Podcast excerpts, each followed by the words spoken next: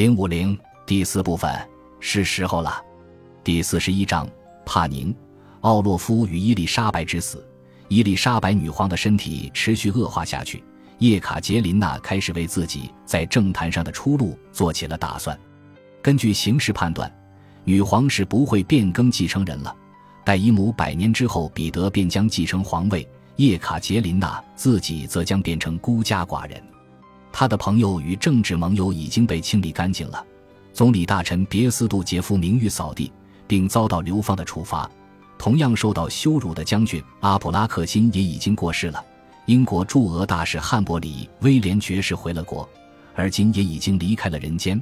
他的情人斯坦尼斯瓦夫波尼亚托夫斯基已经动身前往波兰，而且绝无可能再被召回他的身边。彼得的无能已经成了有目共睹的事实。叶卡捷琳娜不禁开始权衡起自己在新王朝的政治活动中应该扮演的角色。她或许可以继续当彼得的妻子及谋士，一如之前面对荷尔斯泰因的国事时起到的作用一样。万一彼得决意迎娶伊丽莎白·沃伦佐娃，那么朝廷里便再无叶卡捷琳娜的容身之处了。如果有人设法在继承人的名单上取消彼得的名字，由保罗取而代之继承皇位。在保罗成年之前，叶卡捷琳娜至少还可以一直充任摄政王。此外，还有一种不太现实的可能性，但叶卡捷琳娜偶尔也在憧憬着这种可能性，即由她亲自执掌朝政。前景尚不明了，但是有一件事情是肯定的：无论如何，她都需要一些新的盟友。盟友不请自来。首先。伊凡舒瓦洛夫出人意料地开始接近叶卡捷琳娜了。伊丽莎白女皇日渐衰弱，她的男宠开始向女大公大献殷勤，人们甚至怀疑她打算在未来皇后的生活中继续扮演着自己在当朝女皇身边的角色。叶卡捷琳娜还吸引到了其他几位追随者，他们不像舒瓦洛夫那样精于算计，表现的也没有如此赤裸裸。最终。在叶卡捷琳娜的周围形成了一个引人注目的小集团：三个性格迥异的火枪手，一位老于世故、一丝不苟的外交官，一位年轻有为的战争英雄，还有一位狂热冲动的年轻姑娘。这几个人出身不同，才能也大相径庭，但他们拥有一个共同之处，全都是俄国人。这对一名野心勃勃却又毫无俄国血统的德意志女人来说是非常有利的条件。三人中最为年长的是四十二岁的尼基塔·帕宁伯爵。帕宁曾经是别斯杜杰夫的门徒，当别斯杜杰夫失势时，他刚好不在国内，因此躲过了那场浩劫。帕宁的父亲是彼得大帝麾下的一员大将。一七一八年，他出生于淡泽，后被家人送至海外求学。回国后，参加了禁卫军，在二十九岁时以公使的身份被别斯杜杰夫派往丹麦。数年后，又被转派至瑞典，出任俄国驻瑞典大使十二年。在斯德哥尔摩，帕宁被公认为是俄国人中的稀有品种，有修养、历练，而且头脑开明。帕宁曾经十分信奉别斯杜杰夫的亲奥英反普鲁士的外交原则。在总理大臣倒台后，舒瓦洛夫一家与沃伦佐夫同法国结成联盟。他们要求帕宁支持这个新联盟阵营，仍旧逗留在斯德哥尔摩的帕宁拒绝了他们的要求。他很不识时务地辞去了公职，于1760年夏天回到圣彼得堡。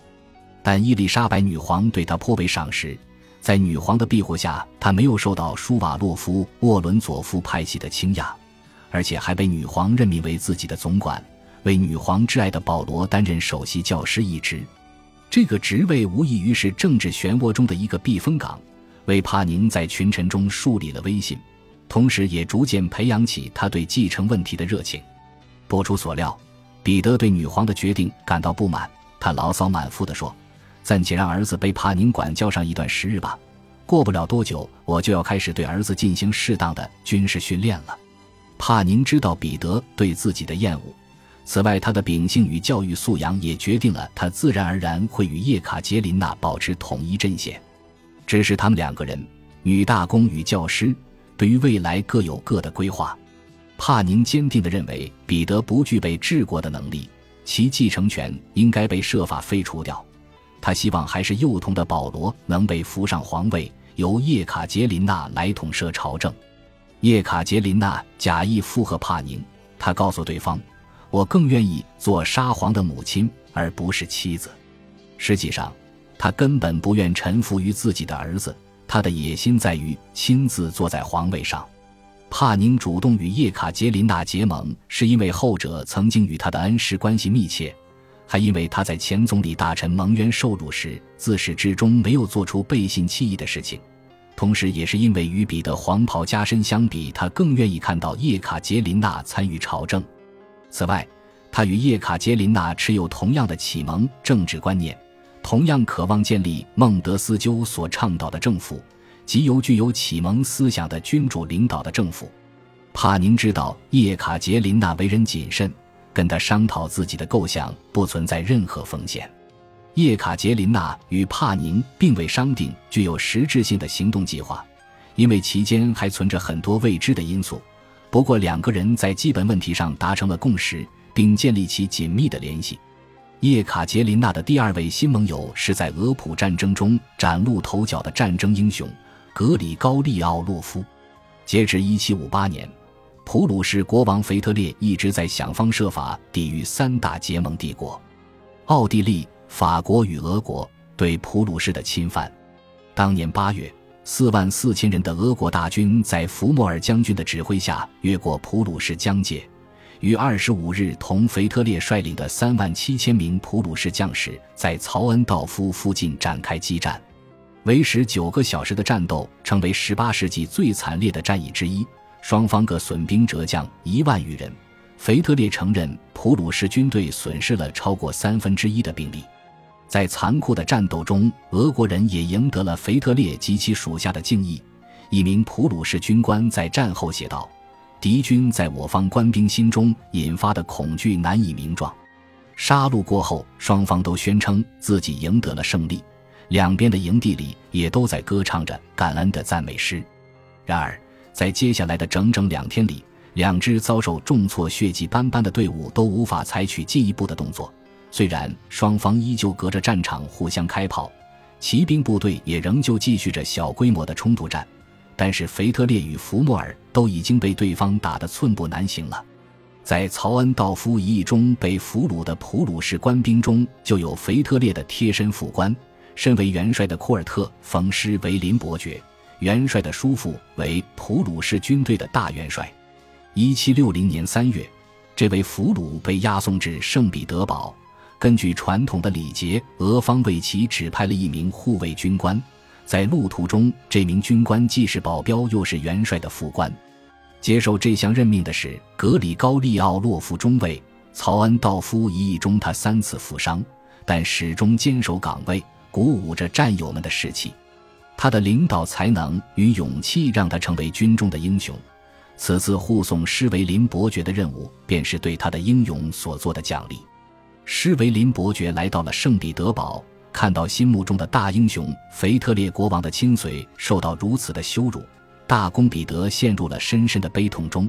他命人按照接待同盟国贵宾到访的规格，对施维林伯爵以礼相待。他还信誓旦旦地对伯爵说。倘若我是皇帝，那我定然不会将你当作战争俘虏。俄军俘获的这位贵宾住在一幢单独的宅邸中，彼得经常同他一道共进晚餐，还允许他在城内自由行动。伯爵甚至可以随心所欲地在圣彼得堡四处走动，他的护卫官奥洛夫中尉常常陪在左右。二十四岁的格里高利奥洛夫比叶卡捷琳娜年少五岁，他出身于戎马世家。骁勇善战是家族的传统。他的祖父曾以普通战士的身份在伊凡雷帝组建的射击军中效力。这支由大胡子的长枪兵与火枪手组成的部队，在少年彼得大帝实施军事革新时举行了暴动。作为惩罚，彼得大帝下令处死了不少禁卫军官兵，老奥洛夫就在其中。在红场上，当轮到自己接受行刑时，老奥洛夫毫不犹豫地走过鲜血淋漓的断头台，他一脚踢开战友刚被斩下的头颅，一边大声吆喝道：“我得给自己腾出一块地方！”老奥洛夫慷慨赴死的精神打动了彼得，后者立即赦免了他，并将他编入为即将到来的俄瑞大战而组建的新军团。老奥洛夫成了一名军官。过了一段时间，他的儿子也被授衔为陆军中校。这位中校后来又养育出五个英勇无敌的儿子：伊凡、格里高利、阿列克谢、西奥多与弗拉基米尔。这五兄弟均被收入皇家禁卫军，也全都受到官兵的欢迎与爱戴。这是一个牢不可破的家族集团，忠诚的情谊洋溢在五兄弟之间。他们都具有非凡的身体素质与勇气，誓死效忠于自己的军队和祖国。而且他们全都嗜酒如命，爱好赌博与烈焰，在战场杀敌和酒馆斗殴时同样的胆大妄为，也同祖父一样视死如归。五兄弟中最有头脑的就是老三阿列克谢，人高马大的阿列克谢在左脸上有一道军刀留下的伤疤，伤疤又深又长，因此得到了“刀疤脸”这个绰号。日后正是凭借着阿列克谢的一次壮举。叶卡捷琳娜才得以坐稳皇椅。对于阿列克谢的帮助，叶卡捷琳娜一直心存感激，尽管她从未在口头上有所表示。但是，真正的主角却是老二格里高利。格里高利是五兄弟中公认的美男子，拥有天使的面容、运动员的体魄，而且无所畏惧。曹恩道夫战役结束后，他在养伤期间又想方设法俘获了一个新猎物——海伦库拉吉娜公主。当时，公主还是炮兵元帅彼得舒瓦洛夫伯爵的情妇。舒瓦洛夫家族大权在握，格里高利涉足他们的势力范围，必然会给自己招惹来麻烦。不过，由于彼得舒瓦洛夫突如其来的自然死亡，这位奥洛夫便侥幸逃过了一劫。这段风流史为他在军队中的盛名锦上添花，他在圣彼得堡变得引人注目了起来。随后，格里高利又被举荐给了伊丽莎白女皇，最终他又引起了太子妃的关注。叶卡捷琳娜同格里高利的首度会面没有留下任何书面记录，但是根据世人津津乐道的一则传闻，当天孤独的女大公正望着窗外，突然她瞥见一位高大英俊的军官正站在王宫的院子里。对方身着禁卫军军装，军官无意间也抬起了头，两个人四目相对，立即被对方吸引住了。但是，两个人之间什么也没有发生。